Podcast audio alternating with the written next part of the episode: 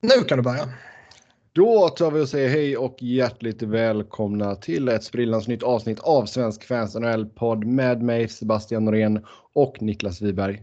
Idag så har vi fin fint besök i form Ah. av Emil Ullbrand. Ja, Så jävla fint är det inte. Jo då. Den största. Carolina-supporten på den här sidan Mississippi. Som man Är brukar säga. på samma sida Mississippi? Det är mycket möjligt, men han kanske är större än alla Keynes-fans i Raleigh ändå. Så det funkar fortfarande. ja, får vi se. de har i alla fall det lokala att skylla på. Han har ju bara idioti att skylla på. ja. Men eh, stort tack till Emil för att du vill vara med oss här idag. Uh, ryckt in på kort eh, varsel också. Ja, nej, men har man inget annat för sig så brukar det alltid funka. Vi ska ta och gå igenom det senaste som har hänt i ligan. Vi ska också ta en liten titt på JVM. Sen blir det of, of course. Sen blir det såklart eh, lite Keynes-fokus då med tanke på att Emil är med oss. Och sen så tar vi också era lyssnarfrågor. Som vanligt stort tack till er som har skrivit in. Först ut, Jake Güntzel har signat på nytt kontrakt med Pittsburgh. Kickar in nästkommande säsong. Det blev ett femårskontrakt med en capita på 6 miljoner dollar. Dollars. Dollares. Mycket pengar. Ja, men fortsätter han att göra vad han har gjort hittills så är det inga problem. Nej, absolut inte. Det har ju visat sig vara en väldigt gedigen målskytt för uh, Penguins här nu under sina tre första säsonger. Eller Oh ja. två och en halv. Oh ja, och han har ju eh, inte direkt varit anonym i något slutspel. Nej, verkligen inte. I år har han ju börjat, alltså i år är han nästan point per game i grundserien också. Mm. Medan förra året var han, nådde han bara 48 poäng totalt. Nu är han nästan uppe i point per game. Så han verkar ju ha fått igång produktion även i grundserien i år. Så med 6 miljoner då går han upp och blir den fjärde bäst betalda forwarden i laget. Kan detta innebära att ja, Brassard försvinner väl? Det antar vi väl? Eller? Han borde väl göra det. Han har väl inte varit så bra heller vad jag, jag läste i alla fall. Nej, det har ju ryktats om att de är missnöjda med honom och kanske till och med vill trada iväg honom innan kontraktet löper ut. Mm. Hur tror vi det här påverk påverkar detta Patrik Hörnqvists situation någonting? Han skrev på nytt för inte så länge sedan. Han, Alltså, han sitter ju på inte det. 5,3. Alltså Gintzel var ju en viktigare pusselbit redan innan. Däremot så är det ju som vi sa när han signade det här kontraktet Hörnqvist på kortsiktigt så kommer de väl ha nytta av honom. Långsiktigt så är det ju ett jävligt suspekt kontrakt. Ja. Han signade precis i den åldern när en eh, liksom powerforward eller den, den spelartypen som han är framför kassen, 30-årsåldern och ska signa långt och dyrt. Det är ju precis i det läget man absolut inte vill signa honom. Nej. Sen det surras ju fortfarande lite om Phil Kessel också. Och hans vara eller inte vara. Ja, och det kommer det väl typ alltid göra känns det som. Jag tycker det är konstigt. Visst, han ser ut som Penguin i Batman-filmerna, men han är, han är fortfarande riktigt, riktigt bra ju. Ja, ehm, Han har bara gjort 40 poäng dock på 37 Ja. matcher. Nej, det är för dåligt. Alltså argumentet som kan finnas är väl att eh, om man nu skulle vara osäkra på honom över tid så kan man ju förmodligen få ett helvetes utbyte för honom nu. Ja, du kan ju definitivt casha in på dem. Det kan du göra. Jag menar, Ja. 92, 92 poäng, satte nytt personbästa i fjol och sen öppnat starkt även i år. Så visst, alltså, Och- hans, hans värde kanske aldrig har varit högre. Nej, och nog, nog för att han är jävligt duktig och, och jävligt charmig och, eh, Enormt charmig. en, och en mycket kompetent spelare som dessutom är kvick som fan. Eh, Så är ju det ändå en legitim fråga att ställa sig hur den kroppen kommer åldras. Oh ja. Eh, För han ser mer ut som en bilförsäljare som man aldrig någonsin skulle köpa en bil av än en av världens bästa hockeyspelare. Det är helt sant. och det är både en komplimang och ett hån. Så frågan det, är, alltså, det, är ju, alltså, det, är ju, det, är det, som är, det är ju det som är en, del, en stor del av skärmen också. Det är att han verkligen ja, han ser inte ut som en professionell idrottare för fem öre. Nej, nej, så är det ju. Men då är frågan hur kommer det påverka han när han är 33-34? Och hur kommer liksom de sista åren på hans kontrakt, hur, hur kommer de vara? Det, men det kan ju finnas oro den... för det, det, Men det är väl, alltså jag, i dagsläget skulle jag ju inte känna den oron. Och jag tycker ja. inte man ser några som helst tecken på att det är någonting som närmar sig. Men det är väl det enda logiska argumentet jag skulle kunna se till att man överväger att släppa honom. Mm. Men jag, jag, skulle, ja, jag, jag, skulle ju inte göra det nu heller, alltså när de fortfarande är inne i sitt window liksom för att vinna kuppen. Då känns det ju dumt att göra sig av med en sån spelare. I så fall får man väl göra det när kanske Malkin Crosby om några år kanske börjar tackla av lite också. Kanske det passar bättre att göra sig av med honom och bygga om lite. Men det beror på lite vad man kan få också. Säg att man kan göra någonting som alltså jämför med typ Mike Richards när Flyers fick eh, Simmons och Chen för honom. Så att man kan få en färdig spelare och en nästan färdig spelare som ändå är redo att gå in tämligen omgående. Ja. Så kan man ju ändå hitta att okej, okay, har vi mer nytta av en stjärnwinger eller har vi mer nytta av två stycken jävligt bra wingers eller en center och en winger eller vad det nu skulle vara man kan tänkas få.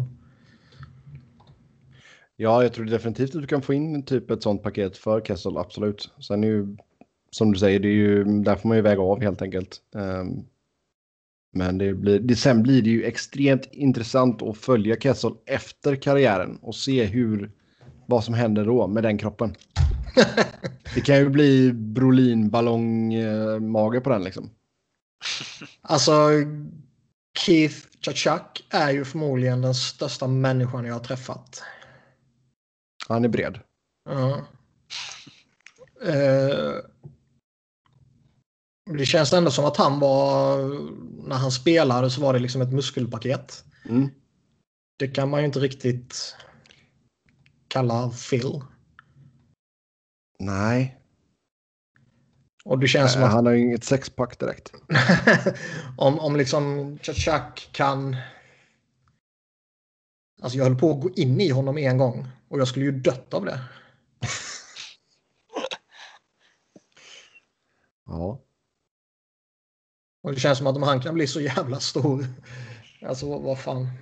Ja, men det måste ju vara ganska lätt. Menar med tanke på hur mycket de tränar och allt sånt där och sen lägger man av och så kanske man fortsätter att käka som man gjorde när man var aktiv. Ja, ja. Plus att man tar några fler pilsner kanske. Ja, nej, det är ju förmodligen superenkelt. Och ja. tänker man då, alltså folk har ju genetiskt lättare eller svårare för att lägga på sig kilon. Mm. Uh, Våran gode kompis Robin har ju väldigt svårt för att lägga på sig kilon. Jag tror det är omöjligt för honom att lägga på sig kilon. Ja. Um... Han kan vara liksom som en, en riktig stickfigur, bara det att han kan få en liten ölmage tror jag. Det tror jag kan hända. Kanske. Uh, men Phil och Robin är kanske inte likadana. Eller så Nej. är de exakt likadana. alltså jag önskar ju att Robin får samma hårväxt som Kessel. ja, det är, det är på gång. Det önskar jag. Det får bli min ny, nyårsönskan helt enkelt. är, är det enda gången Robin har blivit jämförd med Phil Kessel? Eller? Tror det. Förmodligen första och sista gången. Ja, ja det är helt sant. Eh, bra kamp ska vi säga också där i toppen av Metropolitan. Pittsburgh fyra raka segrar, Columbus fem och Washington tre.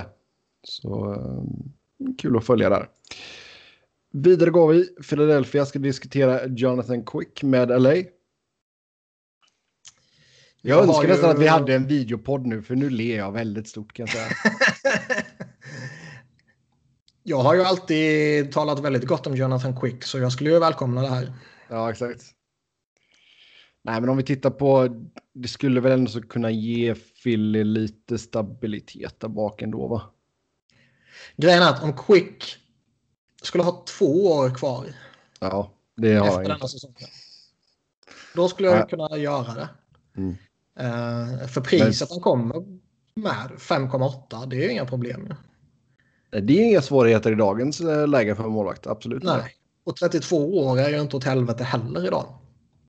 Uh, men fyra år efter denna säsongen på en målvakt som är några år på fel sida 30-årsstrecket och som har skadeproblem och som nog för att höjderna är eh, så pass höga så att han kan vara bäst i ligan. Men eh, hans mm, medium eller vad man ska säga är ju en okej okay målvakt. Jo, men det är väl någonstans där League average som man är när han har en normal dag. Och sen ja. kan han få de här ordentliga topparna ibland. Ja. Men det är också det med åldern alltså. Det, du blir ju inte vigare med åldern direkt. Så de här akrobatiska räddningarna som vi såg väldigt mycket av förr, de har ju blivit färre och färre. Ja, nu är det ju Vasilevski som gör de sjuka räddningarna. Ja, herregud. Såg ni när han gjorde i natt mot Flyers eller? Nej, det missade jag. Han eh, sparkar den liggande sparkar med hälen typ på pucken på mållinjen. den får ni ta reda på. Ja. Men. Men är Quick helt frisk nu? Igen? Eller är han fortfarande skadad? Nej, han är frisk. Okej. Okay. Mm. Det var ju lite intressant när det bör rimligtvis ha varit Elliot Friedman, men det kan ha varit Pierre LeBrun som skriver på Athletic eh, titt som tätt ju. Att eh, de nämnde någonting om Corey Schneider, att hans karriär typ skulle kunna varit hotad i somras efter höftoperationer och grejer och skador och sånt där skit. Eh, och att han hade snackat lite med Bobby Lou som har genomgått något, något liknande och som sa mer eller mindre att det tar två år för dig att komma tillbaka efter en sån operation. Alltså till 100 procent. Ja. Och Quick kanske befinner sig mitt uppe i något sånt. Kanske. Att han bara behöver um, efter, uh, minns jag inte vilken säsong det var, men det var Förrförra väl? Han var borta jättelänge. Ja, det ja. var det. 16-17. Ja, då gjorde han bara 17 matcher. Ja, så det är möjligt att han fortfarande liksom inte har kommit tillbaka från det och att det kan påverka nya grejer och så här att när han väl har kommit tillbaka fullt ut så är det inga problem. Eller så är det en målvakt som från och med nu kommer ha skadeproblem titt som tätt Alltså det, han stod ändå 64 matcher i fjol. Uh, och sen visst lite skadeproblem nu denna säsongen men på det hela så tror jag inte att han är, han är nog inte gjord av glas, det tror jag inte. Däremot så har han ju matchat väldigt hårt under sina år i eh, LA. Det har han ju. Mm. Han har ju två stycken säsonger med 72 matcher till exempel. Det är ju alldeles för mycket. Ja, och eh, vad är det, två eller tre strax under 70. Ja. Och det är ju saftigt som fan. Och det kan man väl typ inte göra numera. Nej, det, menar, känns... det menar jag inte bara med han, utan det menar jag generellt i ligan. Ja, alltså även om du är målvakt som står mycket så ska ju typ 60 vara maxtaket kan jag känna. Ja, lite så. Men om vi tittar på potentiellt utbyte här då från uh, Flyers sida. Ni kan få Andrew McDonald. Nej tack.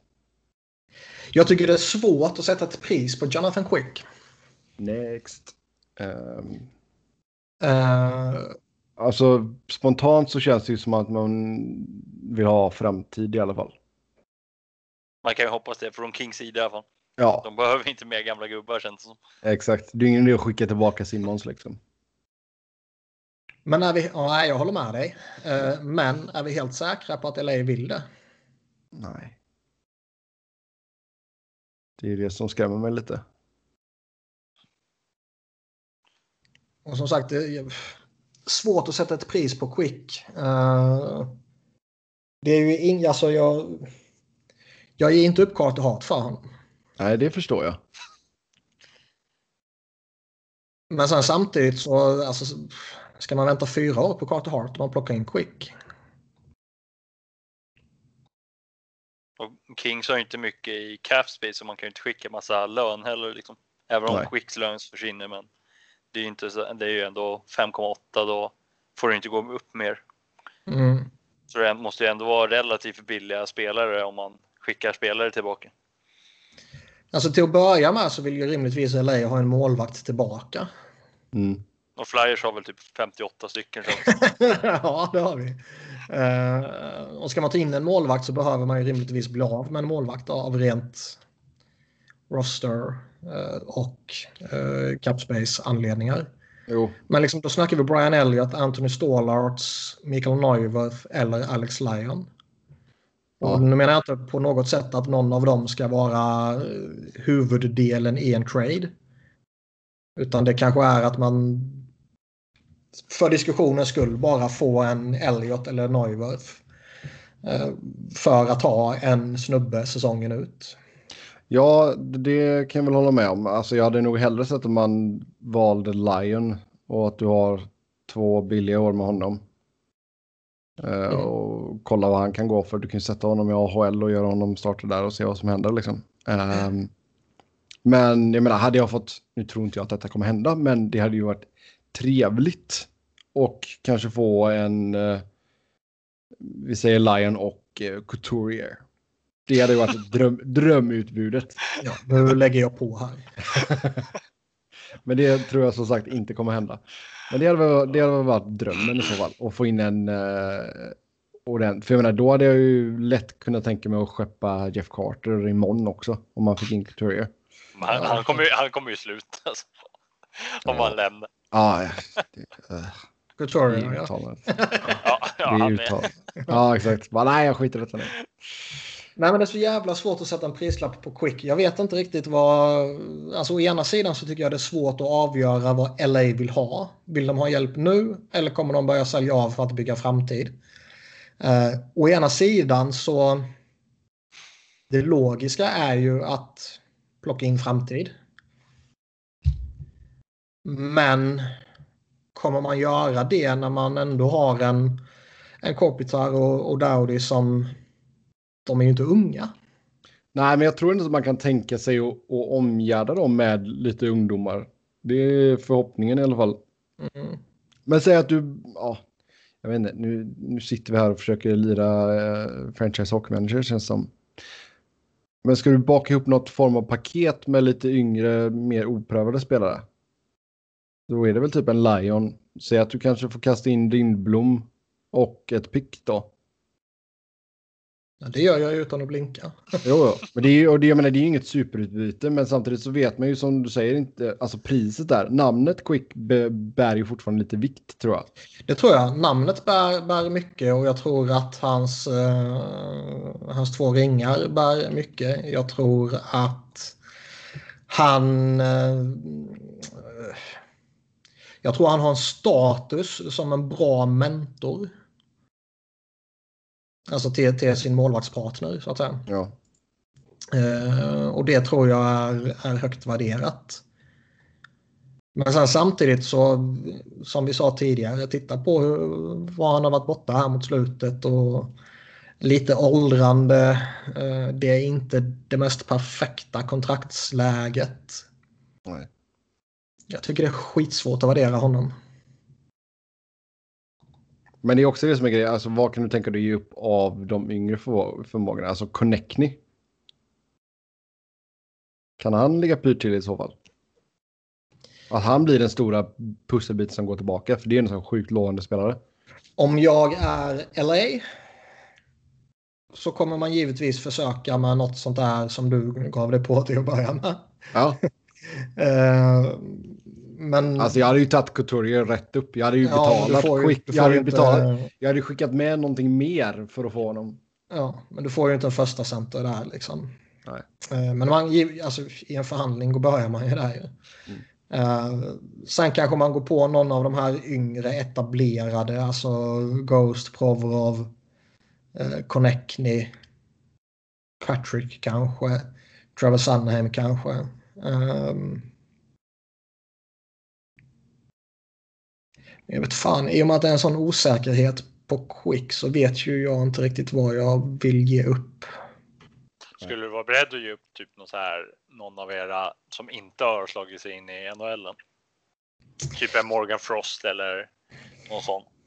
Frost är nog den enda som jag är skeptisk till. Att ge upp alltså. Ja, som han, han inledde JVM bra i alla fall. Nej, men han är ju en superprospect. Det är inget snack om saken. Uh, och med tanke på osäkerheten kring Quick så vill man ge upp det mest attraktiva. Jag tror fan inte det. Nej, vi får se vad som händer fötter där ifall det blir någonting i alla fall. Kom med era tradeförslag. Eh, Carolina ska överväga att ge sig efter Vladimir Tarasenko. Det låter oh, vi har breaking news. Mm, trade. Vi har trade och waivers. Jake Dutchin och eh, Sykov är på waivers.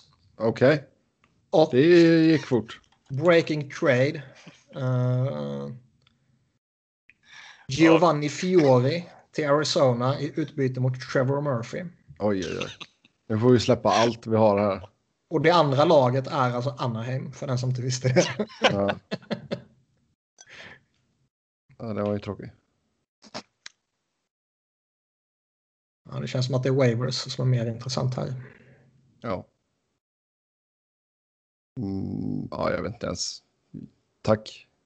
Jag vet inte vad jag ska säga där. Um, Varsågod. Men i alla fall. Hurricanes skulle ju behöva lite målskytte och då låter ju Tarasenko som en kalasvärvning för dem. Fast han var ganska kass i år, vad jag har förstått.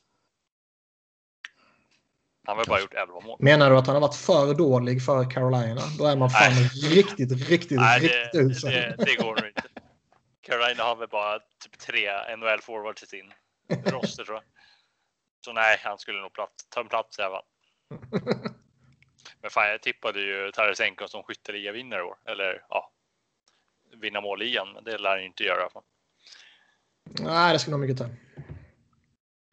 Alltså, jag vill inte tacka nej till honom, men det beror ju också på lite vad priset blir.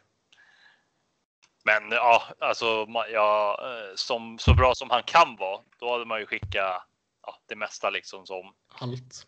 Ja, som in, inte typ Sebastian Aho eller Svesjnikov. Resten hade man ju kunnat skicka tror jag. Svesjnikov skulle jag nog sparat, men om du får en eh, en normal Tarasenko så att säga. Vilket ju ändå är lite frågetecken över nu. Men om du skulle få den, den tidigare Tarasenko då skulle jag skicka vem som helst från, från Keynes. Man kan få Jordan Stahl, han är bra. Han ja. jag, jag tycker det här är lite svårt läge också på samma sätt som man inte riktigt har någon känsla av vad eh, LA vill göra. Så tycker jag det är svårt att typ sätta fingret på vad St. Louis vill göra.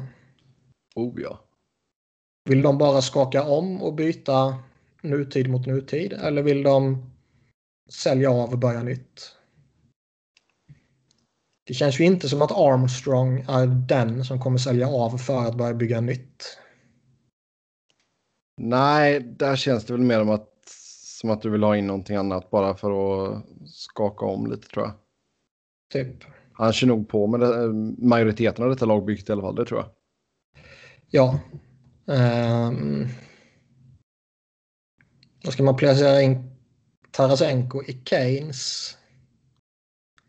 Alltså man får ge upp någon av deras unga forwards. Så att man får ge upp liksom en Teravainen. Det kör vi på. Uh, och får man ju upp någon av backarna också. Det kan få vara en Reamstike eller något. ja, jag menar ju en Pesh eller Slavin eller Hamilton eller något sånt där. Hamilton kan de få, eller Falk om de vill. De har inte gjort mycket nytta ändå. Så. Jag är så missnöjd med Hamilton alltså? Mm, ja, det, han används inte helt rätt heller. Men han har inte sett så bra ut som man hoppades i somras där vid traden. Ja, poängmässigt är det ju en riktig skitsäsong. Ja, det, vad kan man säga om hela backsidan tyvärr. Mm. Justin Falk har ju bara ett år kvar efter den här säsongen också. Sen vill väl han ha betalt ordentligt. Ja, men han kan nog skicka. Ja, Nej, då har vi det... sytt ihop detta helt enkelt. Täraväinen och Falk och sen ett pick. Ja. Fast, eh... men, det, kan, det, det, borde inte kunna ge dig Tarasenko. Alltså, han, är, han är ligans näst bästa målskytt de senaste eh, handfull åren, typ bakom Ovechkin. Uh, Varför ja. är inte hans anseende större då? Det är jättekonstigt. Han är, är, det bara för att han är, är det bara för att han är i St. Louis? Han är ryss. Han, han är ryss. I St. Louis. Ja. ja. Eh, St. Louis har ju också... Alltså det här med framgång och misslyckande är ju högst uh, odefinierbart i, i ligan egentligen. Ja, väldigt subjektivt. Ja. Um, å ena sidan så har ju St. Louis varit väldigt framgångsrika de senaste åren när de eh, vad är det, sex år i rad har, eh, har tagit sig till slutspel och typ alla åren egentligen varit en, en kandidat som skulle kunna vinna kuppen och som bäst gick de till konferensfinal. Eh, det i sig är ju en framgång, en framgångsrik era. Tufft som fan att vinna under lönetagseran och så vidare och så vidare. Och så blandar man in Central Division i hela det här köret. Men det är också ett misslyckande att man inte som contender med toppplaceringar i Central Division har, inte har lyckats vinna. Det är misslyckande i sig. Så jag kan tänka mig att att han kan ha det här diffusa ryktet om att det är ingen man vinner med. Mm. Lite Ovechkin före Ovechkin vann. Ja, typ. ja, det är helt sant. Jag kan säga att uh, Oilers har satt Sykov på waivers i hopp om att skicka ner honom till Bakersfield. Ja, men han kommer, ju, han kommer ju komma tillbaka till Keynes. Tror du? Jag hade inte förvånat mig om de hade plockat tillbaka honom nu. Men det vet man ju inte. Rod gillade ju inte honom så. Mm. De kanske skippar det. Men Tarasenko är en spelare som jag skulle betala dyrt för få. Oh ja. Oh ja, om man får vanligast Tarasenko då. Det tackar man inte nej till. Nej. Han, är, han är oerhört rolig att kolla på. Oh ja. Till skillnad från resten av St. Louis. Oh. Vi går vidare där. S säger eh. han som håller på Ja, jag vet, jag vet, jag vet. Fyra raka vinster. Uh, Erik Karlsson stängdes av två matcher på grund av en huvudtackling på Austin Wagner i LA. På tal om LA. Så ska man inte göra när det är derby. Nej, man ska väl inte göra så. Oavsett. Absolut, absolut inte. Om det är mot Tom Wilson. Nej, inte ens mot Tom Wilson har vi sagt. Eh, nu ska du inte kalla dig själv för vi. Men eh, ja, sån här standardgrej, en, en huvudtackling som de låtsas ta tag i genom att dela ut två matcher. Ja. Det kommer lära honom. Ja. Nu tror inte jag att Erik Karlsson kommer bli någon repeat defender direkt. Nej, det är klart det inte är han som är eh, problemet med ligan. Nej.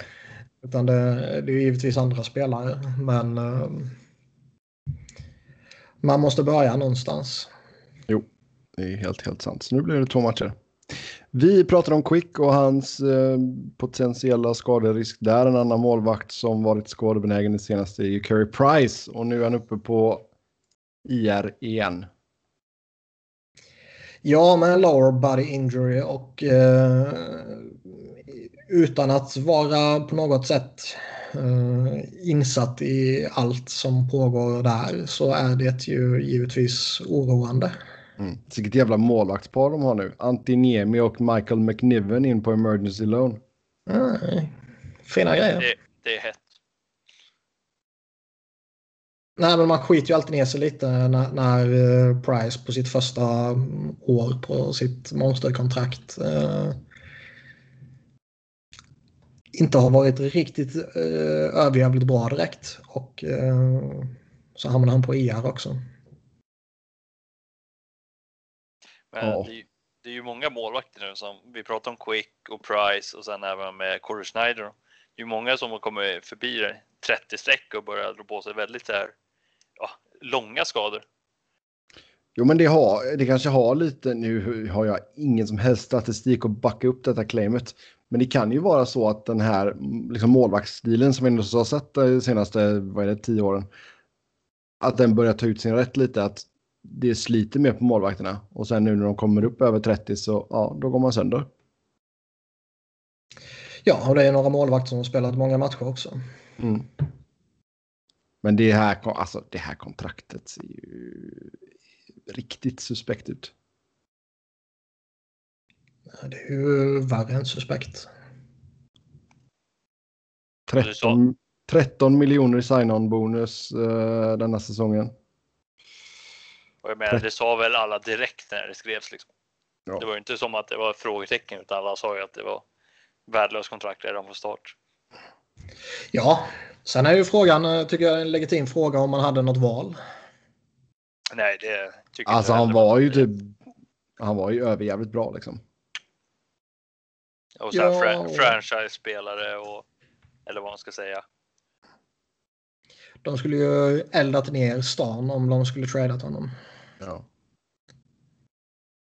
Eller släppt honom. Men visst, det är, det är uselt på alla sätt och vis. Mm. Ja, det är ju inte bra för eh, Montreal som ändå så ligger på en wildcard-plats just nu. Ja, de har ju övertygat stort trots att Carol Price eh, inte är den som bär dem. Nej, de har ju fått in en ny superstjärna i Max Domi här nu. Men det är intressant det är frågan alltså vad... Ska man ta Habs på riktigt och, och liksom... Det här kanske inte är eh, något problem överhuvudtaget med Carol Price. Det kanske bara är en lättare sträckning eller whatever. Och så är han tillbaka inom kort och så hittar han formen och så går han superbra och så skjuter Montreal i höjden. Eller eh, kommer, man, kommer verkligheten komma ifatt dem och de kommer ner på jorden och Carol Price lyckas inte bära dem. Och så sjunker de. Det, det känns, ju mer, det känns ju mer sannolikt. Det gör det. Men eh, av de lagen som ligger på slutspel i Eastern så är det Montreal som är det mest sannolika laget att inte ta sig till slutspel, skulle jag säga. Oh, ja. ja. Uh, men jag skulle inte heller bli förvånad om de gör det. Nej, det är ju extremt tajt där egentligen. Jag menar, det skiljer... Vi kan räkna med New Jersey också för deras skull. Jag menar, det skiljer 10 poäng då mellan andra wildcard-platsen och sista platsen. Mm. Så det är ett jävla getingbo. Fattar hur många dåliga lag det finns i Eastern. Alltså.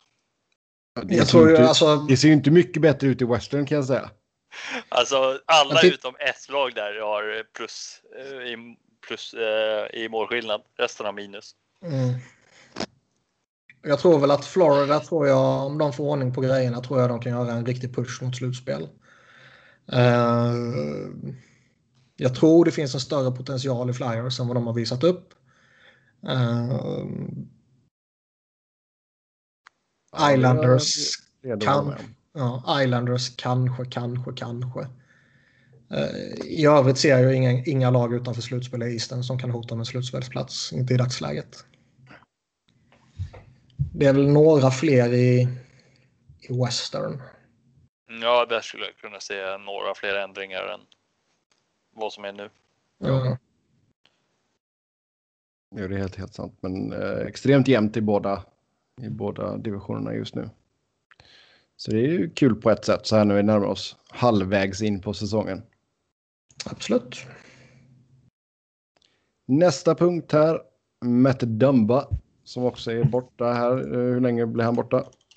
Han var borta flera månader va? Alltså tre månader typ. Ja. Skrev jag inte det? Nej, uh, jag vet bara att han gick igenom någon Oj, uh, glömde jag. Jag har bara skrivit operation här på uh, okej, okay. ruptured right Pectolaris muscle. fan är det nu då? Sebbe, du bor ju i USA. Jo, men det, det fan sådana jävla latina namn på muskler. Uh, ska vi se. Ja, det är någonstans på överkroppen i alla fall. Ja, jag har fått för mig det var knä. Uh, ska vi se. Oj, nu är Charlie McAvoy på injury reserve också. Så, ja. Tänkte att du att han var på waivers, det har varit bättre. ja, Kings är sist. ja, vilken jävla homerun bara. Ja. Uh, ja, i alla fall. Ja, armskada verkar det som. Ja. Bröstmuskel. Jaha, ja, till och med. Mm. Så den är ju lite jobbig. Ja, den behöver man i hockey. Och som sagt borta på månader här nu då. De kommer missa minst tre månader. Ja. Nej, men det är ju ett slag för dem. Ja. Och försvårar givetvis deras eh, försök och ambitioner att ta sig till slutspel. Alltså det kändes ju ändå som att han har kommit igång jävligt bra. Det tycker jag. Jag tycker han är duktig. Eh, och det är bara Ryan Suder som är mer framträdande än vad han är i, i det laget. Alltså i, bland backarna. Jo. Och det är givetvis tufft värre. Ja. När man redan ligger och jagar och ska göra det utan en av sina bättre och viktigaste spelare. Så. Mm, målfarlig, varit riktigt målfarlig i år. 12 baljer blev det på 32 matcher. Ja, det är ju det är bra. OK. Oh, ja, det är alltid bra med back när de kommer upp i sådana siffror. Mm. Sen har vi ett eh, citat från Pierre Maguire här. Building teams around analytics isn't working. Fan, han ger upp tidigt alltså. det är väl en... Uh... Det känns väldigt tidigt att säga något sånt. Ja, och... Alltså, vad fan ska man säga? Det är ju... Det är ju svårt att veta vilka lag som egentligen använder sig av det och hur mycket de använder sig av det. Eh, nu tror jag givetvis att han har en större insyn än vad vi tre har. Mm. Vilket i sig är jävligt sjukt. Han sitter ju definitivt på mer knowledge över vart eh, spelarna har spelat när de var små kids. Liksom. Ja. Men... Eh... Fan vad jobbig han skulle vara på en sån trivia night alltså. uh. Men det, det, är liksom... Visst, man, man kan ju peka på liksom Arizona. Florida. Det är väl de två mest uppenbara. Som inte har lyckats. Ja. Men man kan väl också peka på Tampa, Toronto. Ja, där går det bättre. Och där går det bättre, ja. Och som sagt, det är svårt att... Jo, men det är sen svårt, det svårt utanför, liksom att veta vad, vad lagen använder sig av och hur mycket och, och liksom har de anställt en... Analytik. En analytik eh, snubbe eller tjej bara för att man ska ha det 2018. Alltså sen förvånar det mig inte att han skulle vara en del av det gamla gardet heller liksom. Nej, det är ju tokgivet. Uh, sen finns det ju den här konst, det här konstiga förhållningssättet liksom att det är helt omöjligt att kombinera de två sakerna. Man är antingen det ena eller det andra verkar det som. I synnerhet från old school-gänget. Ja. Uh, och hur man kan få för sig att man inte vill använda alla möjliga hjälpmedel som finns tillgängliga är ju för mig helt jävla obegripligt. Ja, det håller jag med dig. Sen ska man givetvis inte... Man kan ju inte bara sitta och titta på en match eller flera matcher och komma med uh, slutsatser för ögonen lurar en. Men man kan ju inte heller bara sitta och knapprar på sin miniräknare. Helt, helt sant. Nej, jag tror definitivt en kombination av de två. Och som du säger, ta vara på alla, alla möjligheter som finns och göra best informed decision efter det. Så. Man ser det blir mer och mer vanligt. Alla som startar upp någon framträdande sån här sajt blir ju rekryterade och så måste sajten läggas ner. Vilket är skoj för dem givetvis men sjukt frustrerande för oss som måste ja. hitta nya sajter hela tiden. Ja det är helt, helt uh, um, Sen var det ju jag tror att det är många lag som bara för att typ slippa tjatet så plockar de in någon som fyller den där rollen. Men man lyssnar egentligen inte. Sätt honom i källaren bara. Vad var det? Det var ju Montreal. Kickade ju sin. Var det när han protesterade mot Subban-traden har jag för mig. Mm, jag tror det. Um, så jag menar man anställer någon som ska göra det och ska säga vad man tycker. Men när han säger någonting som du inte håller med om så sparkar du honom. Du vet ju inte på vilket sätt han eh, opponerar sig mot det. Han kanske... Eh... Jag tror han ställer sig och pissade på magburken. Nej, men jag menar han klädde av sig naken och sprang runt konferensrummet bara nej, nej, nej, nej, nej, nej, nej, nej. Ja. Då är det klart att då får man ju... Man kanske säga hej då. ja, okej okay då. Ja. Nej, men alltså... Alltså jävla jag fattar inte varför det är så många som är så anti det här. Är de liksom rädda för att... Ja, men det kanske är mer anti-förändringar också. Så är, det med, så är det med jävligt mycket, alltså överallt. Det gäller inte bara sport utan överallt i samhället. Nej, givetvis förändringarna kan vara svårt och ja. hela det här köret. Folk är men... bekväma i det de vet.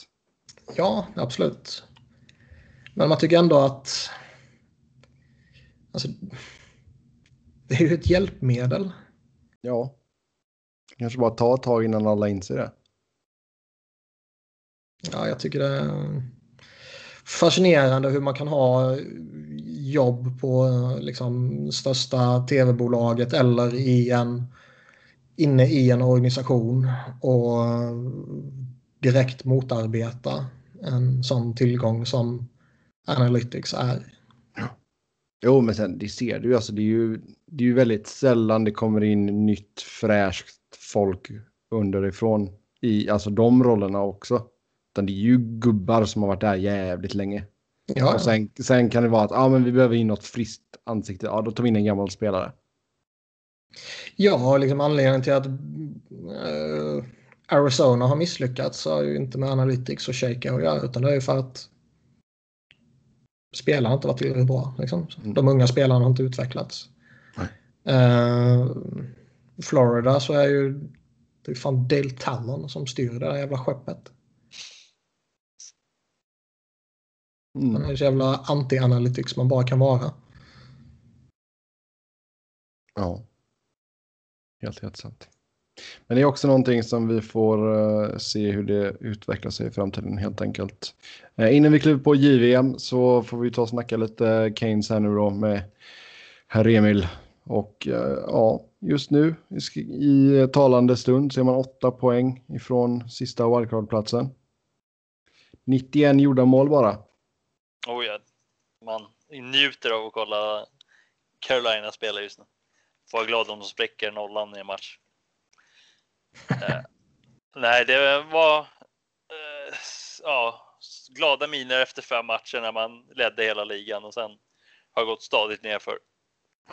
Så snart är man nog sist i ligan. Nej, men det finns ju bara. Ja, finns ju nästan bara två spelare att kolla på i det här laget. Det är väl Aho Svesjnikov. Resten. Ja, det hade inte gjort så mycket om man slängde bort det mesta och byggde om det är väldigt eh, segt att kolla på ibland. Hur tycker du att Svesjnikov har gjort ut efter förutsättningarna med tanke på att laget då har gått lite halvknackigt? Jo, alltså han har varit, alltså i första 10-15 så ja, matchades han väldigt liksom sparsamt och spelade väldigt länge med Eh, Lukas Wallmark och Jordan Martinuk i typ en tredje kedja. och var ju egentligen liksom dominant, men hans lagkamrater kunde inte riktigt ta vara på chanserna som skapades. Men nu sista matcherna har han spelat med eh, Terreveinen och Aho i första kedjan. Och de har ju, ja, som sagt, varit i princip enda behållningen i de matcherna. Så han kommer, ja, skulle inte bli förvånad om han i alla fall uppe på 40-50 poäng när säsongen är slut ändå. Ja, det är ju klart godkänt. Ja, precis. Så, ja, han kommer ju vara en eh, helt klart en så här nyckelspelare kommande åren tillsammans med Aho och förhoppningsvis typ Netchas också i framtiden. Så han är ändå bygga runt. Mm, om vi tittar på uh, truppen här i helhet. Justin Williams gör han sin sista säsong här nu? Alltså, han har inte sagt något, men jag hade inte varit, varit främmande för att byta bort honom i trade deadline, för han lär ju säkert ha något slags värde bland eh, slutspelslagen eftersom han har ledarrutin och slutspelsrutin och Mr Game 7 och allt vad det är. Ja. Uh, och jag, med, alltså, jag tycker inte han är speciellt bra, men han gör ju sina poäng. Så någonting gör han ju rätt. Ja, det är helt sant. Jag menar, där, det är inte så att han sitter på någon monster. Han sitter på 4,5 miljoner i cap hit. Ja, Carolina kan käka bara, halva. Ja, ja, det är inget problem alls. Liksom. Och få in eh, val eller någon prospect mm. när det är dags. Uh, andra penning UFA så har du Jordan Martinuk som just nu är lagets fjärde bästa målskytt med åtta mål. Tragiskt. Nej, men oh. alltså, han hade inte varit alls uh, att förlänga med att ha en fjärdekedja för han har faktiskt varit väldigt bra och liksom verkar vara en omtyckt spelare och allt sånt som jag inte har koll på. Men vad man läser och hör från omklädningsrummet så ska han vara liksom en bra lagkamrat. Så skulle man kunna få han till en bara billig peng så skulle jag lätt kunna förlänga med honom. Ja, ligger på 1,8 just nu så visst kan man hålla det under 2 mille så. Ja. Sen har du Michael Furland också utgående kontrakt här, ligger på 1,75 just nu.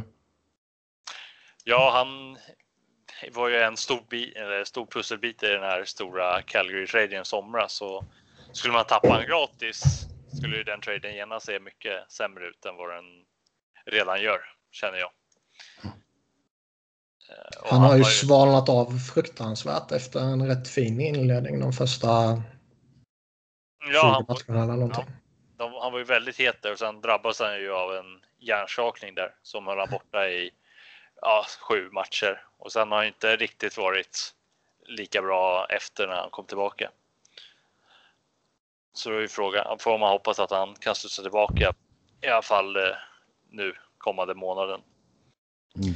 Han känns ju som en väldigt bra komplementspelare till typ Aho och Terravainen. Ja, precis. Det var ju den, det var ju den kedjan som var så här eh, sjuk. Ja, exakt.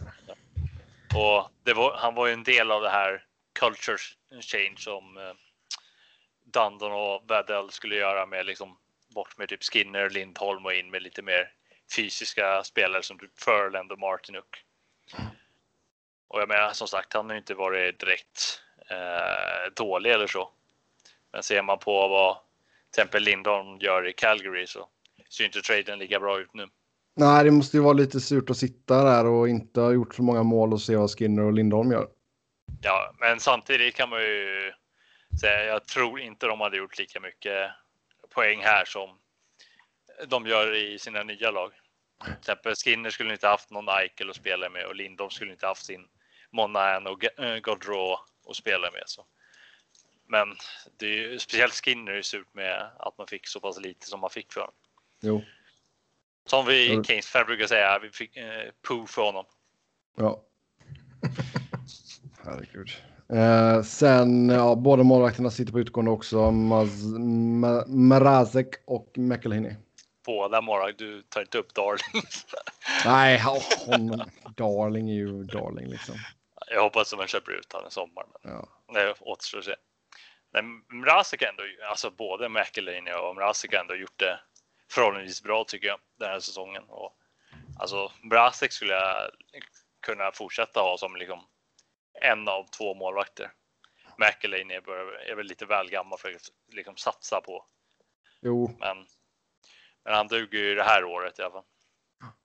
Eh, sen när det snackas Carolina och trades och sådär, då är det oftast mycket just det som vi var inne på tidigare också, att man ska ge upp någon back och sådär. Och det, det känns väl inte helt ologiskt med tanke på att man har det hyfsat gott ställt. Eh, och det, på pappret så är det ju en bra backlinje om alla skulle vara i form. Eh, ja, helt klart. Det är eh, tid inne, eller ehm, innan säsongen liksom kändes det som att man hade för många bra backar och liksom någon skulle behöva sitta på sidan av. Men det är ju många som inte har nått upp till den standarden man hoppades på. Nej. Men säg att någon försvinner här då. Hur redo tror du till exempel en Jake Bean är att kliva upp i NHL? Av det man såg, Bean har fått två matcher och han såg lite väl grön ut för liksom vara redo kanske i år. Men till exempel nästa år kommer förhoppningsvis eh, eh, nu har jag tappat namn här. Vad heter han? Fox. Adam Fox heter han. Mm. Eh, som dominerar på college-nivå för tredje året i rad. Eh, då kan han förhoppningsvis komma och ta en plats på högersidan. Vilket borde betyda att en av Folk eller Hamilton försvinner då eh, när han kommer och är redo. Vem, tror, vem tror du ger bäst utbyte idag? Hamilton eller Folk? Ja. På vilket lag du tradar med. alltså ingen av dem har ju liksom varit speciellt bra i år, men folk matchas ju konstant i powerplay 1 även fast i princip alla ser att det inte funkar. Men det kanske är för att man vill boosta hans trade-värde nu inför en eventuell trade. Vilket man får hoppas på. För jag kan inte förstå annars varför han ska få så mycket förtroende. För jag tycker ändå så Niklas, vi har snackat om folk, att han har varit lite smygbra i ett par år. Jag har gillat honom. Eh, tycker att det kanske snarare är omgivning och förutsättningar som eh, har varit problemet än han, så att säga. Uh, han är ju ingen första back på något sätt. Han är ju ingen sån där som man, som man verkligen lutar sig mot. Men jag tycker det är en väldigt solid topp 4-back som kommer på ett uh, till ett vettigt pris. Liksom. Mm. Skulle jag få ja. välja om det, var, om det skulle vara så att Hamilton är tillgänglig skulle jag givetvis hellre ta honom. Uh, men jag tror också att det finns väldigt många lag som skräms bort av Hamilton med tanke på skriverier och snack som har varit uh, om honom. Museikillen. Ja, och, och liksom uh, vis av erfarenhet så vet jag att det finns ju typ uh, två intressanta museum i Raleigh. och du har varit inne i båda? och jag har varit inne i båda. han, har, han har klippkort på dem tror jag. ja. Så, men jag, jag tror att hans trade value varierar något fruktansvärt beroende på vem, eh, eller vilket lag snarare, som där du pratar med. Mm.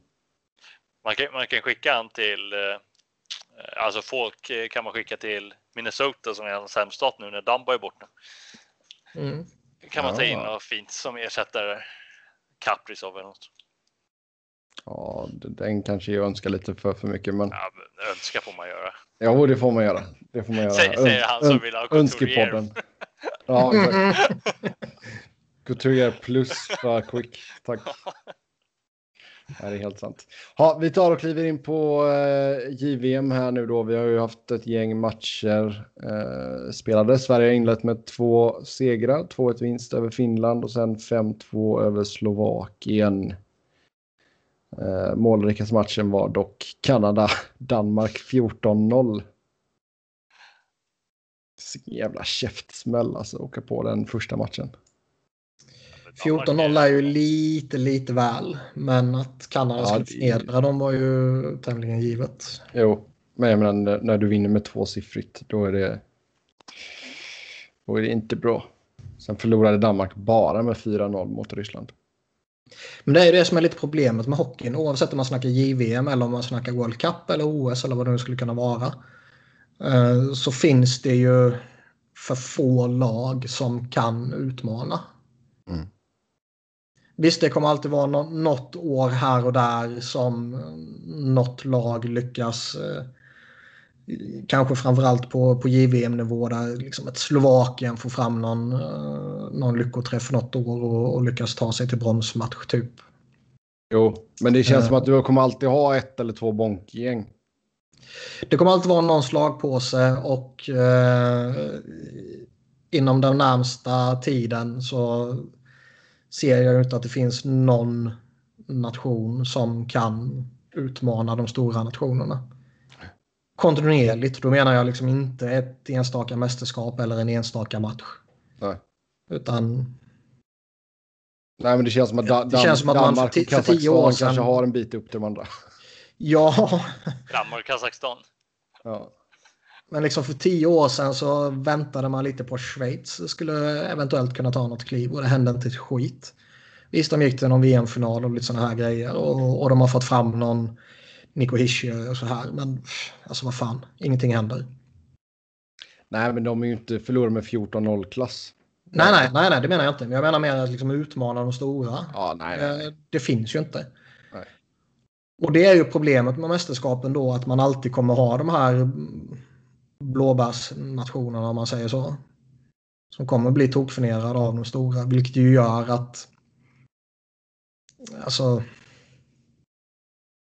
vad ska man säga, att mästerskapet på ett sätt ändå tappar lite, inte legitimitet, men jag hittar inte riktigt ordet som jag är ute efter, men... Eh, ja, men det urvattnas lite. Ja, lite så. Det, det får man väl säga. Sen, ja. sen, samtidigt kan man ju inte, alltså, man kan ju inte ha ett, ett JVM eller World Cup eller OS med liksom sex, sex lag. Nej, nej, nej. Nej, det är helt sant. Och jag menar, även fast de förlorade med 14-0 så lärde de sig säkert någonting från den matchen, danskarna. De försökte i alla fall. Ja. Ja, de var i alla fall där till skillnad från, från uh, många andra. Ja, exakt. Norge är inte med. Nej. Men, men så är det. Vad har vi att säga om Sveriges två första matcher? Eh, premiären mot Finland var ju övertygande. Mm. Sen... Vad, tycker, vad tycker du om arenanamnet förresten? Det har fått lite skit. Save on Foods Memorial Center. Ja, vad fan ska man säga? Fy fan. Hur många... Alltså ute på Victoria, eller i Victoria på Vancouver Island, hur många liksom företag finns det egentligen som kommer köpa ett arenanamn? Ja, det är helt sant. det är bara att de, företaget i sig borde ha ett bättre namn. Jo, absolut. Men eh, vad frågar du? Sverige? Ja. Övertygade i, i premiären givetvis. Eh, Sverige var ju inte på något sätt en av huvudfavoriterna på förhand. Utan det var väl Finland, USA och Kanada som jag ser på det. Eh, och som många andra ser på det också. Eh, så det är givetvis en styrka att besegra Finland sådär. Jag tror dock snarare att det var så att det var Finland som var riktigt dåliga än att det var Sverige som var riktigt bra. Eh, blev sjukt besviken på Finland. Som ändå kommer med Visst, Kotkaniemi och Häkkanen och så här, de är kvar i NHL. Och eh, Laine och det gänget är för gamla. Men de har ändå några riktigt fina spelare med sig. Och under stunder så var det liksom målvakten, Lukkonen, Sabres talangen där som i princip höll dem kvar i matchen. Ukko-Pekka. Ja. Jo, men du har, ju, du, du har ju fortfarande bra namn. Jag menar Jocke Harju och Tolvanen. 12 uh, såg man ju inte skiten av förrän typ ett powerplay med, vad var det, fyra och en halv minut kvar eller någonting. Alltså var han helt osynlig. Jag tycker att eh, Capo Kakko eh, visade varför han är en sån hypad talang. Han, han, var, han var väl bra liksom. Mm. Men de andra, Heponiemi, Kupari, eh, Anton Lundell som är en en eh, två år underårig så att säga. Aktuell för draften 2020 och, och jättehypad. Liksom, de visade väldigt lite. Som sagt, tolvan en sjuk besvikelse.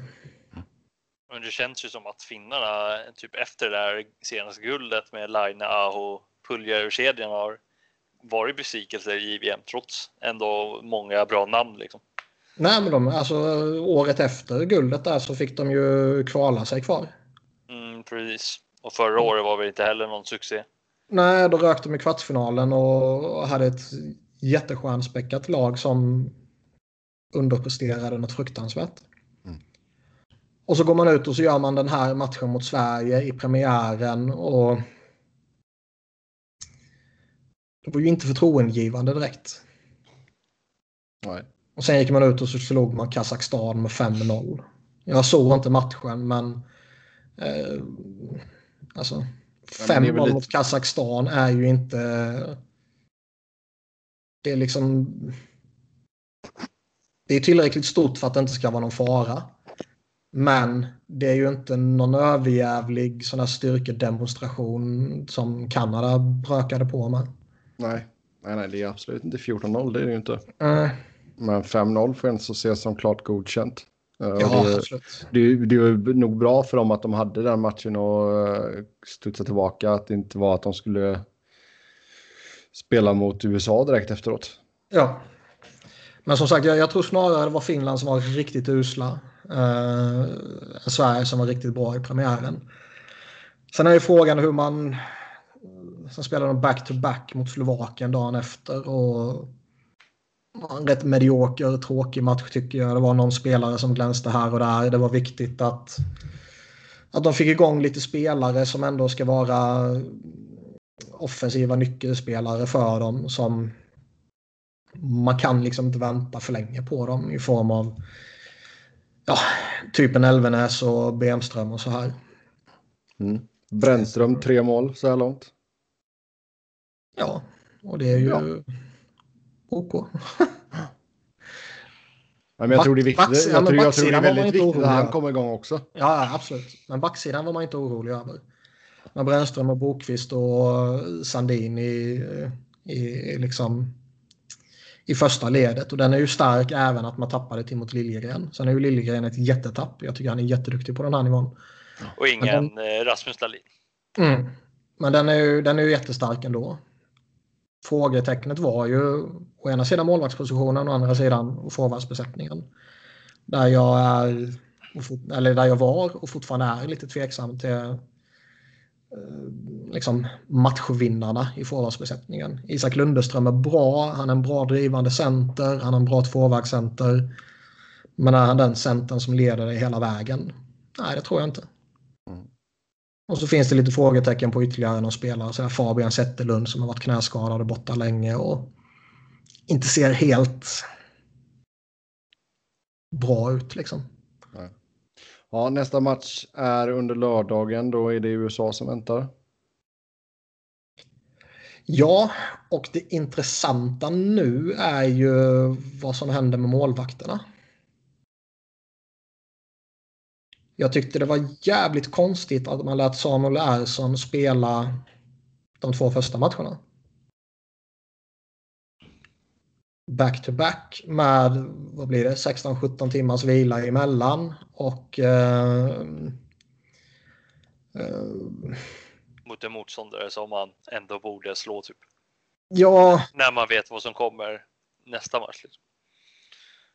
Nej men exakt, alltså Slovakien ska man... Man vinner 9 av 10 matcher oavsett om det är Ersson eller om det är Åman i, i kassen. För Åman är ju inte en dålig målvakt, han har gjort en jättefin säsong i Oskarshamn. Uh, det känns liksom... Jag ser, jag ser bara två alternativ. Antingen så var Åman hade han skadeproblem eller så var han sjuk. Och det, det verkar ju gå någon form av liksom snuva eller vad fan man ska säga i laget. Så det är möjligtvis något sånt som skulle kunna vara förklaringen. Um, eller så har man redan bestämt sig för att Eriksson Ek är målvakten som ska stå mot USA. Mm. Han har avtjänat sin avstängning nu och eh, vi vet ju av erfarenhet att eh, underåriga målvakter som är med har en tendens till att nästan ett år i förväg vara mer eller mindre utpekade som eh, en starter. Mm. Och frågan är om, med tanke på den där tramsiga avstängningen som han ändå fick, blev man kanske till och med lite mer lojal mot honom då? Och bestämmer sig på förhand, trots att han kommer från en mycket sämre säsong än både Ersson och Åman, att det är han som ska vara vår målvakt, för det har vi bestämt sedan tidigare. Eh, och ska han gå in mot USA och sen spela mot Kazakstan och sen vidare in i, i förlängningen då, ja visst, då, då är det väl inte så värst alltså, slitsamt om man säger så för Ersson att spela back-to-back. Men jag tycker nästan att Ersson baserat på matchen mot Finland spelar till sig en roll som en starter. Och att då, om vi bara för diskussionens skull konstaterar att han spelar till sig platsen som starter. Jag tycker det är konstigt att slänga ut honom mot Slovakien dagen efter under de förutsättningarna. För då ska han spela mot USA också givetvis på, på lördag natt. Och då spelar han tre matcher på fyra dagar. Ja, det är lite mycket kanske. Ja, jag tycker det är, liksom, jag tycker det är konstig matchning. Uh, det logiska skulle väl vara att vila han mot Slovakien och sen spela han mot USA och Kazakstan. Och sen in i, i slutspelet i så fall. Och nu känns, man, får, man får ju bara känslan av att de har bestämt sig på förhand oberoende på vad som egentligen hände i, i matchen mot Finland. Typ att det är Eriksson Eriksson är vår målvakt. Mm. Och då tycker jag att men då är det inte värt något att prestera i matcherna som spelas. Om ni redan på förhand har bestämt er för hur det ska se ut. Nej, exakt. Ja, USA nästa motståndare alltså. För att Åman var sjuk. Liksom. Ja, mycket möjligt. Eriksson Erik var avstängd så de hade inget att välja på. Eh, jag tycker USA, det, ja. det ger konstiga vibbar inför fortsättningen. Jag, jag tycker det, jag skrev en krönika om det på sajten också. Eh, om jag liksom kan, kan utveckla lite. Men... Mm, glid in och läs med helt enkelt. Uh, USA inledde turneringen med en 2-1-seger över Slovakien. Sen så spelar man sin andra match här uh, samma dag som vi spelar in mot Kazakstan. Ja, och allt annat än en jätteseger där är ju chockerande. Jo, men det satt ju även hårt inne mot Slovakien. Jo. Men det kan göra lite sådär i början på en turnering. Det, om man inte riktigt hittar grejerna och, och lite sådana där saker. Uh, kanske lite som Finland. Uh, Finland hade oflyt och har Sverige i premiären och torskade den. USA hade lite flyt och hade ett sämre lag i premiären och vann den. Mm. Och sen Men... ska de slå Kazakstan med minst 5-0. Ja.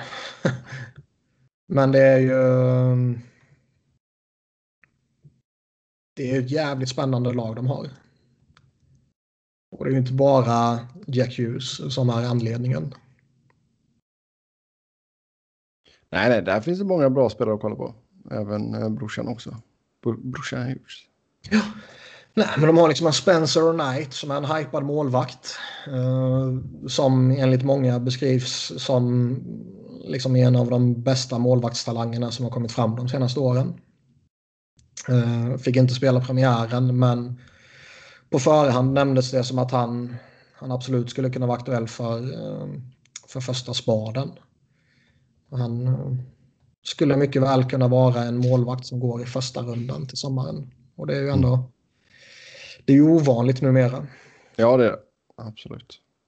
Så för hans ja. spelare så är det värt att kika lite på honom. Jack Hughes är ju superintressant av uppenbara anledningar. Och det finns många väldigt gedigna och underhållande prospects i övrigt i USA som ju är en guldkandidat. Ja, oh ja. Ja, vi kommer att prata mer JVM i nästa avsnitt. Innan vi glider in på några lyssnarfrågor här så ska vi säga också att Dustin Bufflin har åkt på böter för att ha slashat Johnny Hockey. Oj, oj, oj. Mm, de 2500 dollarna, det, oj, det sänker ju Bufflin ekonomiskt sett. Oh, ja. Yes. Då så, tack till er som har skrivit in. Eh, vi ska ta och börja med. Eh, såg ett intressant topic på mitt flöde om bästa JVM-lag. Alla är väl överens om att 85-kullen med Crosby är bästa laget i JVM. Kan ni ta ut era favoritbästa lag från småkronorna under 2000-talet? Har man något lag som sticker ut rejält där eller? Man kan väl tolka frågan på två sätt. Antingen ska man ta ut ett lag, alltså mm, en årskull om man säger så. Mm. Eller så ska man ta ut en femma plus målvakt. Okej, okay, ja, jag tänkte mer ett lag. Jag tänkte, jag tänkte andra, en femma. Typ. Ja. Okej. Okay. Ja. Jag var ju faktiskt inne på det som Sebbe sa också. Men uh, man skulle kunna göra båda sakerna. Det skulle vi kunna göra. Innan vi börjar med det skulle man väl dock kunna säga att uh, det han uh, säger om Kanada och Crosby där och det laget är väl helt korrekt. Det är väl sanning, har jag för mig. Det är väl fakta. Mer eller mindre. Nej, men Kanada 05 ja. är ju enligt väldigt många ansedda som det finaste i VM-laget. Mm. De hade storheter som Rejan Buscemin och Jeff Glass i kassen. De hade Cam Barker och Sean, Sean Bell, Bell, i försvaret. De hade Jeremy Colleton. Nigel Dost, Steven Dixon. Colin Fraser i forwardsbesättningen. Sen hade de någon Shea Webber, Sidney Crosby, Ryan Getzlaff, Mike Richards. Lite sådana där. Glöm inte Double Dion. ja, men det, det var ju ett hyggligt lag. Ja. Så det, det är väl korrekt. Ja, och eh, Sverige då? bästa årskullen? Bästa årskullen är väl... Ja, om man ska gå och ta lite mer i nutid så måste man väl ta det enda laget som har vunnit. Ja. På ett sätt. Eftersom de bevisligen var bäst. Mm, Men... Vad har vi för spelare från det laget? Vi har... Zibanejad. Zibanejad, Kläffbom väldigt få Klingberg, spelare känns det ändå Brodin. som blev någonting. Brodin alltså, stora, liksom. som blev stor. Klingberg och Filip Forsberg blev ju stora på riktigt så att säga. Ja. Zibanejad kommer förmodligen ha en väldigt fin karriär. Viktor Rask har ju stannat upp något fruktansvärt känns det som. Han är Raquel. Raquel. Raquel tror jag kommer ha en väldigt bra karriär. Uh, William Karlsson, vem fan vet liksom. Det är år för år på honom. ja, lite så. Klingberg givetvis. Klevholm tror jag kommer ha en bra karriär. Brodin. Gedigen NHL-spelare. Inga målvakter. Nej, det är inte mer än så. Alltså noll fan är det, 09 lagen var ganska fint. De var med Hedman, Karlsson. Uh, fan finns det med? Marcus Johansson. Backlund. Ja, sen var det inte så mycket mer spännande. Men Hedman och eh, Karlsson var ju... Markström också i alla fall. Ja, Markström var, ja, Markström var, han var ju så jävla hypad just under den här turneringen typ. Mm. Det är väl kanske det här laget jag typ man var mest så inne liksom. Jag kommer ihåg hur man avskydde kanadensarna när de körde över Markström i finalen typ och ja, det var skoj. massa sånt. Jag är ju förmodligen lite annorlunda jämfört med många andra. Eh, jag skiter ju fullkomligt i hur det går för Sverige. Jag vill bara se rolig hockey och jag vill följa Flyers Prospects när det är JVM. Uh, och för mig är det viktigare att Carter Hart vinner JVM mot Sverige än att Sverige vinner JVM. Liksom. Vilket jag fick lite skit för i, för ett år sedan, men det var ju skoj. Det skulle alltid ha skit för. Det är återkommande. Säger du som är landsförrädare på riktigt. Jag har två lag jag kan heja på. Ännu bättre. Mm, kan jag bli dubbelt besviken eller dubbelt glad? ja, på, imorgon då. På match, ja. efter matchen. Ja, exakt. Då är jag glad oavsett. Ah, gött. Vinst. Men jag har svårt att... Personligen har jag svårt att hitta ett lag som ett svenskt lag som jag taggar igång på. Mm. Ja, men har vi skrivit en femma då av målvakt? Jag hade antingen Jakob Markström eller Johan Gustafsson där. Jag vet inte varför, men ja, det var väl de som har stuckit ut för mig tror jag. Som har något minne av. Ja. Ja, man får väl ändå ta eh, Gustafsson ändå tycker jag med tanke på att de vann. Uh, sen var ju inte siffrorna något uh, överjävligt fantastiska, men det blev Nej, jag, jag, jag, tro, jag hade för mig att han hade bättre statistik eftersom han ändå höll nollan i finalen och allt. Mm. Man får välja han kanske tycker jag. Mm. Backar har jag haft sjukt svårt att hitta. Alltså trots att Sverige har fått fram hur många bra backar som helst så känns det som att typ senaste åren har haft väldigt mediokra backar med ändå. Ja, Rasmus Dahlin är en jävla sopa. ja, men det var lite så här. Jag har inte riktigt någon feeling för honom kände jag. Alla har feeling för Rasmus. Ja, jag håller med dig. I den här podden hatar vi Rasmus Dahlin. Du gillar nästan Erik Brännström mer från förra årets lag och i år. Då. Jag tycker Forsling var rätt rolig att följa.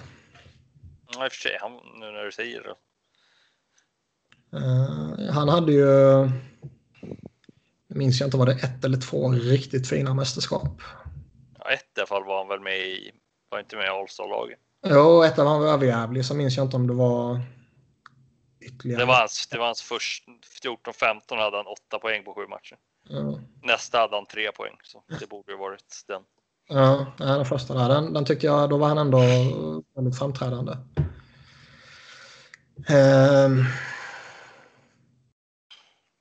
Man skulle kunna göra lätt för sig att säga typ så här Hedman eller Karlsson liksom, men jag kan inte säga att jag har sådana jävla liksom att de har satt sig så för mig. Kläffbom var väl jävligt bra när de vann i och för sig. Karlsson, det är ju många poäng där. 09 som vi var inne på tidigare. Nej, jo 09. Um, Känns ju som en evighet sen. Det är det ju. Men uh, det är ändå den bästa insatsen i, om man tar de senare åren här rent poängmässigt av en back. Ja. Men Niklas behöver bara välja en för han har ju en plats åt Hägg. Huh? Du har en plats åt Hägg redan. Aha, ja, ja. Syndabocken. Jag väljer väl Hägg och Ginning då. Nej, men Forsling och Karlsson skulle väl jag landa i. Jag kan hålla med om det. Mm. Ja. Forwardsbesättningen tycker jag det är två spelare som står eh, ut. Det är eh, Alex Nylander och Filip Forsberg. Jag har tagit i alla fall en till. Mika såklart. Äh. Vadå äh? Äh. Mm, klart han ska med. Mm. Avgjorde och han är djurgårdare. Ja. Men fan, jag har ingen minne av att han var så jävla framträdande. Nej, han gjorde... Nej, en annan jag såg från det laget, det var ju Max Friberg tror jag med. Han gjorde ju ändå nio mål på ja, sex matcher. Fan. Ja, Tidernas jävla one-hit wonder. Ja, ja. Det säger vi inget om i den här jävla drömkedjan. Men vi slänger in de tre då. Ja. Kör på det. Alex Nylander är ju poängmässigt en sjuk framgångsrik JVM-spelare. Jo, jo. Um, han är ju en av de poängbästa. Jag ska ta upp här. Fan, hitta bara. Han är ju på 14 plats i tidernas poängliga i JVM med 28 poäng på 21 matcher. Det är fan inte fy skam alltså.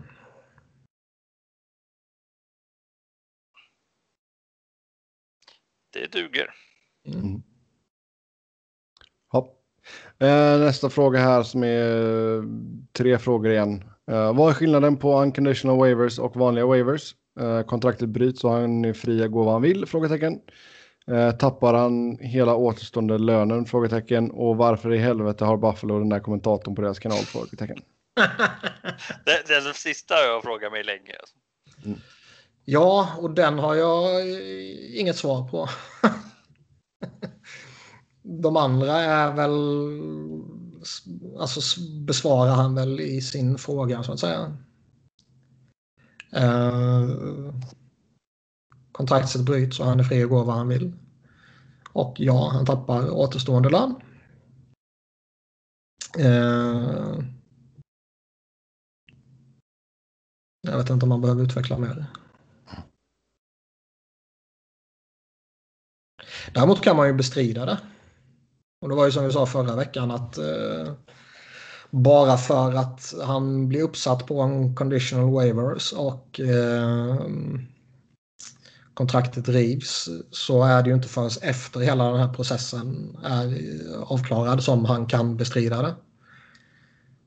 Eh, och, och liksom 12 miljoner dollar som Berglund tappar här nu det, det släpper man ju inte bara känns det som. Som vi sa förra veckan. Utan det, han, han borde väl rimligtvis bestrida det och se vad som händer. Ja. Sen uh, sammanfatta Hacks gloriösa session i Philly. Kaos. Ja. Och vad ska Flyers-fansen klaga på nu när Hackstall är borta? Andrew McDonald såklart. Eh, McDonald har ju sluppit undan lite här mot slutet tack vare Brandon Manning och eh, Dave Hackstall. Men nu när båda de två är borta så är det ju all strålkastarljus är ju på han och han är ju Jävlar vilken kaos det är omkring honom titt som tätt alltså. på tal om eh, men jag gillar ändå hur väl ut eh, Chicagos värvningar i somras har gjort så här, Cam Ward har varit typ kass. Eh, Manning har blivit petad och folk vill skicka honom och Kunis har väl inte gjort någon glad heller. Det är nästan som att man såg eh, när de gjorde de värvningarna att det inte skulle funka. Ja, men rutin. Det är ja. bra. Nej, men klart, men alltså McDonald är det ju stora hatobjektet. Så det... Vi ska nog hitta saker att klaga på. Mm. Sen eh, sista frågan här innan vi rundar av för idag. Eh, nog för att keeprar ytterst sällan slåss, men vilka målvakter är potentiellt de tre bästa slagskämparna alternativt mest skräckinjagande? Lener måste väl nämnas givetvis, även ja, om han eh, kanske har eh, fått ordning på sina grejer nu. Ja. Markström var ju sur där i EM. Lite ja. Uh, vad, vad, kan finnas med för målvakter? Andersen skulle nog kunna få flipp tror jag. Bara för att han är en galen dansk eller? Ja. Tukarask är ju lite halv crazy. Han kan fan flippa, det är sant. Han uh, har flippat många gånger. Han, uh, frågan är dock om han skulle gå en fight sådär. Och bara rallar svingar liksom. Mm. Varlamov skulle ju nog kunna fightas tror jag. Ja, det har han väl gjort utanför isen alltså. Visst var det han som åkte dit för någonting eller misstänktes för någonting eller vad det var. Mm. Men jag minns inte vad det var. Uh, vad har vi mer?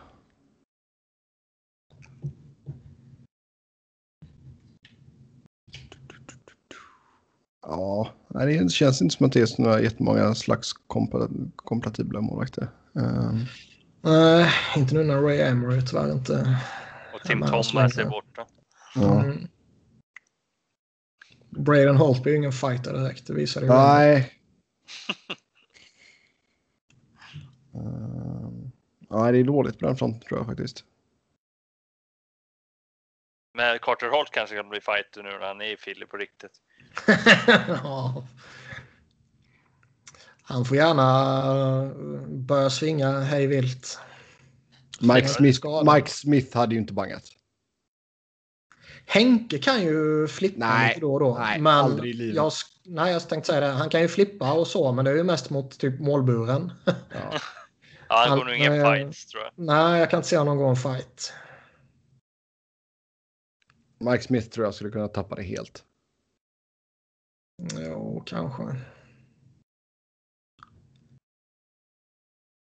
Det tror jag nog. Ja, annars är det nog inte så mycket kompatibelt. Har ni någon, eh, något förslag så skicka in det till oss. Med det så tar vi och säger tack och hej för den här gången. Som vanligt så kan ni köta hockey med oss via Twitter. Mig heter ni på Noren och eh, Niklas heter ni på att Niklas Wiberg, Niklas med C och enkel V. Och sen vill du följa Emil, ja då är det Emil Ullbrand i ett ord. Ja. Så enkelt är det, inga jävla underscores och skit som Robin har. Nej. Så med det, ett stort tack till Emil för att han ville vara med oss. Och eh, tills nästa gång, ha det gött. Hej! Hej hej!